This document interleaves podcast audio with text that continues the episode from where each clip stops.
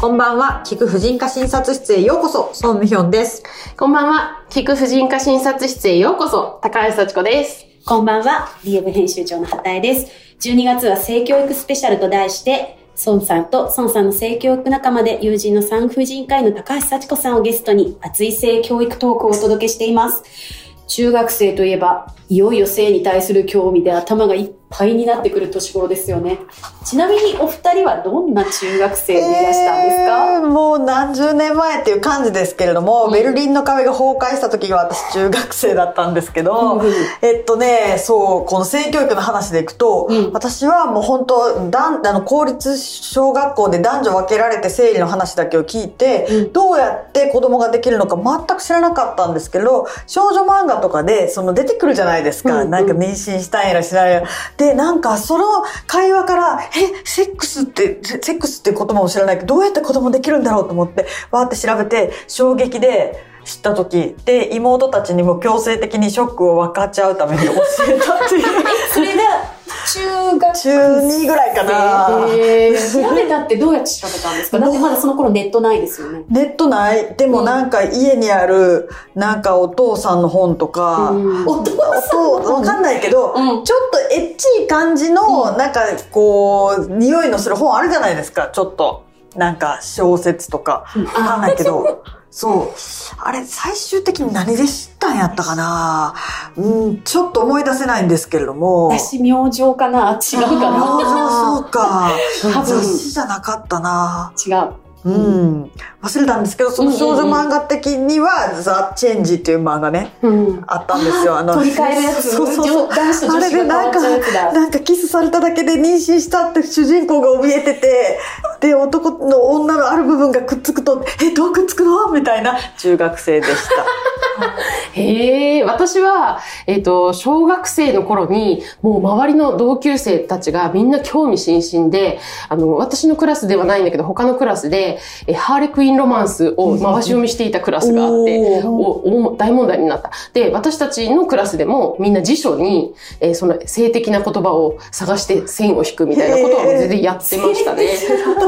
うん、まあそういう環境だったからかもしれないんですけど、うんうん。私はその中学校、高校と寮に入ったので、えっと、小学校6年生卒業するタイミング、中寮に入る前に、母があの古本屋さんに行って、性教育関係の本を10冊全部買い占めてきて、これ読んどきなさいって言われて、そこでちゃんと私は一応、その正しい方法などを学びまし共学校？た。共学。こう共学校で寮だないですかそれを、うん。あ、そうですよ。なんかパラダイスな感じしますね。あの、一学年270人いる中で、男子1人、女子3人みたいな、遠隔の子たちだけが入る寮。なるほどね、全寮制ではなかった。でもそれを持っ でて寮に入ったんですよね。まあそうですね。まあもう、もうすでに頭にね、知識がじゃあみんなで回しし読みをしています。あ、いや、人に回したりはしなかったですね。それは実家に置いてああった感じです。うん。あ、じゃあ、え、入る前にこれは読んでいきなさいねってお母さんがくださった。そうですね。すごくないすごいですよね、それ。いやまあでもすごい思いでくれたわけでもなないみたいで、うんうん、その本の中の一冊の著者の先生に性教育やってたら会えたよって報告をしたら、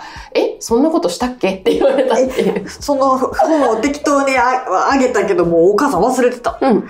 そうなんや、うん。今だったらね、10冊性教育の本渡した、渡したったぞみたいな。い や私、私、私は性教8個ありみたいになりますよね。本当そうなんだ。でもそのお母さんの何の気のない行動がすごいナイスですよね。そうですね。ありがたかったですね。まあ、そして中学生の頃は、恋する乙女ですね。光源氏っていうグループがデビューをした年に中学1年生で、えー、その中のね、あきらくんっていう子にハマってですね、もう大好きでした。うん、片思いでも全然満足な中学生時代でした。えー、そうなんや。私女子校やからそんな楽しいこともなかったけど光源氏も興味もあまりなかったな 少女漫画ばっかり読んでて少女漫画って、でもそんなにこう具体的な表現はないですよね。でもまあまあエロいシーンあると思うけど、篠原千恵先生とかなんか結構結構やばいでしょ？確かに。そう、うんうんだからまあそういうので徐々にうんみたいなあの感じです、今の、ま、子供向けの漫画の方が結構性的なシーンあるかなってあ思いそうます。なんだ後ろからおっぱいもみもみとか、えー、そうなんだ中学生向けもうちょっと下の子向けのへ本とかでーまあね教育委員会って言いたくなるような。今のアニメキャラってみんなグラマラスですうん、もんね。うん、本当ですね。うん。確かに。なるほどでもそしたらやっぱり中学中学校になったら性教育もかなりいろいろ先回りして教える必要がある感じ？うん、あの、ね、あの、歪んだ情報がインターネットで入ってくる前に、先に正しい知識を与えておいてあげた方が、うんうんうん。あ、そしてネットの情報は嘘があるよっていうことを伝えておいてあげれば、これは嘘だなってこうね、自分で見抜けるようになるので、先に正しい知識をさやっぱりあらかじめ伝えておきたいですよね。中学校では、学校では学習指導要領どのようになっているかと言いますと、うんうん。中学1年生でまた二次成長の話、うんうん。えっ、と、生殖器が成長しますという話で、うんうん。えっ、と、子宮の絵とか出てきて、精子と卵子が一緒になる話はある。まあでも、やっぱりどうやって精子と卵子が女性の体の中で一緒になるかの話は触れない、扱わないこととする。それで、中学3年生で性感染症の授業があって、うんうん。えー性感染症の予防にコンドームを使いますという、えー言葉は書いてあるけれども、まあ、写真やイラストがなかったり、付け方の説明はもちろんなかったりという状況で、で、まあ、なので学校の先生たちは、その、セックスは語らずに、コンドームが性感染症の予防になるということを伝えることになっているので、すごいなんだけど歪んじゃったんですか？ね、なかなか無理ですよね。まあ、無学習理指導要領。ね。先生も困りますね。歯止め規定というやつですね。で、別に気にしないよっていう先生方もええ学校で堂々と、えー先生から生徒さんに教えてる学校もあるんですけれども、うんやっぱりその教え方を大学生のうち、先生方が先生になる前の学生のうちとかに性教育の教え方を学ぶ授業もほぼないんだそうなんですよ。保健体育の先生でも。そうなんだ、うん、養護教諭の先生である学校もあるかなぐらいでない学校もあるそうなんですね。でなのでその学校の先生といえども性教育を堂々とポジティブに明るく語るという練習はされていなくってなのでまあ教科書をただそのまま棒読み。でここねテスト出るから線引いとけみたいな感じで終わっちゃうと性感染症があそうそうテストあるからね 性感染症が自分の身近なものなんだっていうふうには伝わらないですよね。なでも、やっぱり目の前の子供たちにその状況を伝えなければいけないという現状を感じている先生方は、私たちのような外部講師を学校に招いて、外部講師が喋っちゃったから学習指導要領は超えてるけど OK ですよという形で、私たちの口から正面からストレートに伝えさせていただいていると。で、まあ高校生にならないと否認の話出てこないんですよ。へでも高校行かないような子たちにこそ否認の話必須じゃないですか。まあ確かに高校は義務教育じゃないから、うんそこまで全員が聞いてくれるとは限らないもんね。そう。なので、まあ外部講師が行って、否認の話も正面からさせてもらいます。じゃあそのセックスの話とか、うん避妊の話も、うん。えっと、幸子先生が中学生にはいするときはすると。あ、してます。もちろんしてます。はい。中学3年生向けですね。1年生向け、2年生向けの講演という依頼もあって、うんうんうん1年生向けだと性の多様性の話とか、えー性的同意の話だとか、まあ、そんな風にこう段階的にこう積み重ねて、3年間お話しさせてくれる学校もあるし、なるほど。うん。まあ、さ中学3年生の1回こっきりという学校もあります。そうね、性交同意年齢もね、日本は低いし、中1とかで教えといてあげないと、うんうん教わってないのに同意に責任をだけ持たされてもね、そうです困るもんね。14歳ですね。13歳ですよ。13歳か。やばいですよ。13歳までにしっかりしたその性に関するえ責任とか、まあ、リスクとかしっかり知った上で、そしてじゃあ13歳から性的な行動を取るときに自分の身を守れる行動が取れる状況かと言ったら、もう全くそもそもその教育自体が15歳の段階でも否認の話がないという状況なのに、うん性交同意ができるというふうに扱われているのは、もう本当に子供に対する虐待だと思いますよね。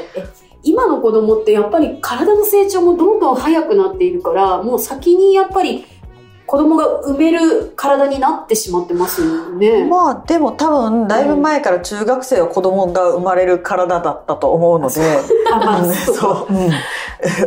まあ やっぱりうんもちろん、のなんで、え、いや、むしろ逆に、その、うん。子供を産んで育てられる社会的な状況がないように、中学生の年齢には社会的にそれが難しいように社会がなっていて、昔遡ると、こう、ん何、平安時代とか行けば、その年齢は普通に産んでましたからね。そうか。うん。うんうんそう。でもね、性感染症は習うのに、どうやったら子供ができるか、なんで性感染症になるかの、うん。根本的な話ができてないってことなんですよね。そうなんですその辺はね、す。文科省が大きく変わってくれないと、こういう、まあ、幸子先生が、まあ、外部講師で勝手に喋っちゃったっていう状況がないと子供に伝えられないという、そして外部講師を招いて性教育の講演会をやっている学校がどのくらいの割合かというと、はい。えーまあ、さ埼玉県のデータしか持ってないですけれども、はい。埼玉県の中学校で60%。ななので、まあ、残りの40%の学校にはそういう授業はなくって、えーまあ、学ぶチャンスはない。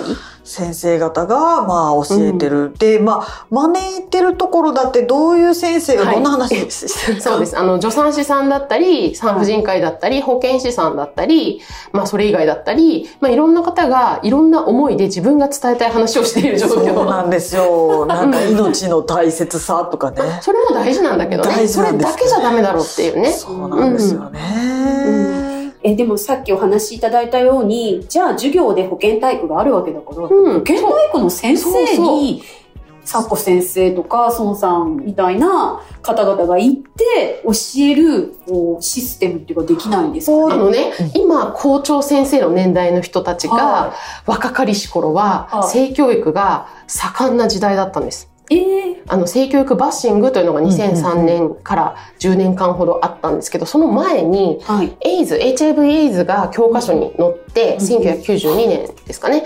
で、まあ、そこから性教育が盛り上がって、それで行き過ぎたって言ってペシャッとされたのが2003年なんですね。で、その頃に若手の先生をやってた人たちが今校長先生になっていて、校長先生の方とお話しすると、私は若い頃自分の話したけどね、奥さんの出産のビデオなんか使ったけどね、とかっていう話をえーするんですけど、それが若手に引き継がれてないんですよね。